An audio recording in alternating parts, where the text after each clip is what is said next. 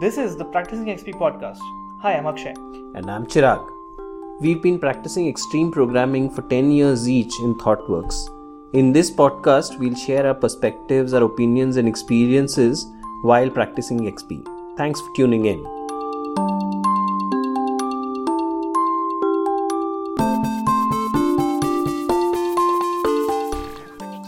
Hello and welcome to another episode of Practicing XP. This is our series on refactoring, and uh, today we are going to discuss estimation and prioritization in context of uh, refactoring work. So let's look at that. Yeah. So remember, refactoring is a term you can use legitimately in in three contexts. Uh, when you are trying to uh, uh, when you're working on uh, in the context of a functional story and you coming coming across code that either you yourself had written in the past a few weeks ago a few months ago or your team had written in the past. And now in the context of that functional story you, you realize that your code uh, can become more clearer to understand and can become more clearer to change and so you're doing refactoring. In that context um, either prioritization or estimation is not meaningful. Uh, it's not meaningful to say that this will be additional estimate of x points or it will be additional estimate estimate of x days because it is not any additional effort. It should be you know in the hands of uh, developers who have knowledge and some practice of refactoring techniques it will not take any longer in fact it will take uh, lesser time to do it so additional estimates don't make sense. And and similarly if there is no additional estimates there there it's also not uh, it's also what's also not applicable is any prioritization decision. It's just the right decision the only decision meaningful uh, is to to do this refactoring in the context of this story. Yeah um, now you could also be in a situation where you're trying to do a functional story and you have inherited some code from a different team or a different vendor or uh, you know uh, yeah, code that you or your team has not looked into at all. Now this is a little bit of a tricky situation and so you have to handle that with care.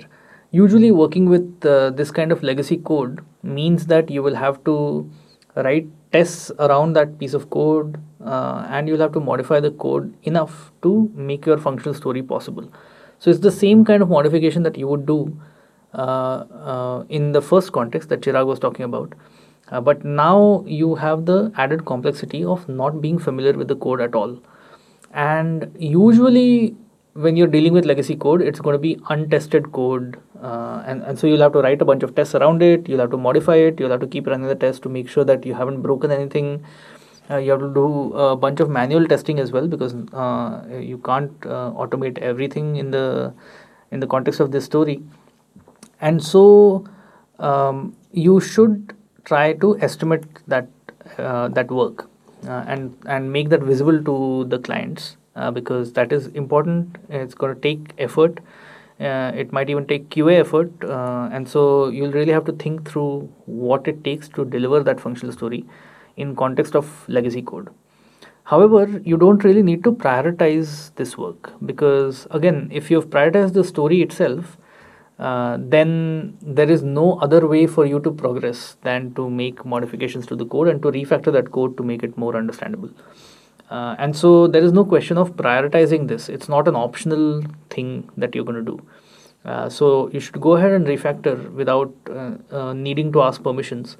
But uh, you should estimate the effort because um, because it is going to be significantly more than just doing the functional uh, functional code for your story. Yeah, it is significantly more effort than than a case if it was a code that you were already familiar with and uh, then a case that uh, which uh, of a code base which already had uh, good unit tests. So um, yeah so that's the that's the thing to bear in mind about uh, when you're working with truly legacy code that you've inherited, you have to factor in the thing that for the, the, the context that it doesn't have enough automate uh, enough test automation it doesn't have enough unit tests and uh, and it is uh, and so it will take you longer to understand that code and uh, and that's why mm, you have to factor all that as additional work and thus into your estimates. So uh, so that's on that. Now um, technical stories uh, so these are architectural changes. You you find opportunities to uh, to introduce a new library use a tool that you're using use it differently or uh, break up services or you know change service uh, definitions. Now all of these uh, these types of changes uh, generally are associated with some um, cross functional requirement um, and and so they ought to be prioritized uh, against uh, along with the with the customer and often against functional stories to say which one should come first which which one can come later. And uh, uh, they should also be estimated so then that kind of prioritization is possible uh, but remember that these should not be called refact there is no refactoring happening here. This is not refactoring these are not refactoring this is not re refactoring related work. This is just technical stories that you're doing to to gain some benefits uh, in the system. Yeah. And so in that sense these are optional. Uh, right? So you could choose to use a library or not choose a library. The client can say i don't want to spend on you uh, you know incorporating this library. I'm willing to pay the cost in terms of the all the features that you'll have to develop by hand instead of getting those out of the box from the library. And so it's a business decision that you're now making and that's why uh, prioritization becomes meaningful. Whereas in uh, in the context of real refactoring where you're just making the code more readable uh, for your functional story to work, uh, there's no question of prioritization because it just has to be done.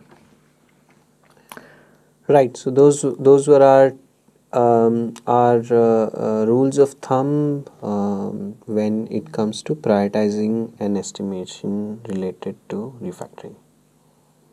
All right, and that wraps up our series on refactoring. Uh, see you next time in another episode in another series. Bye. Bye.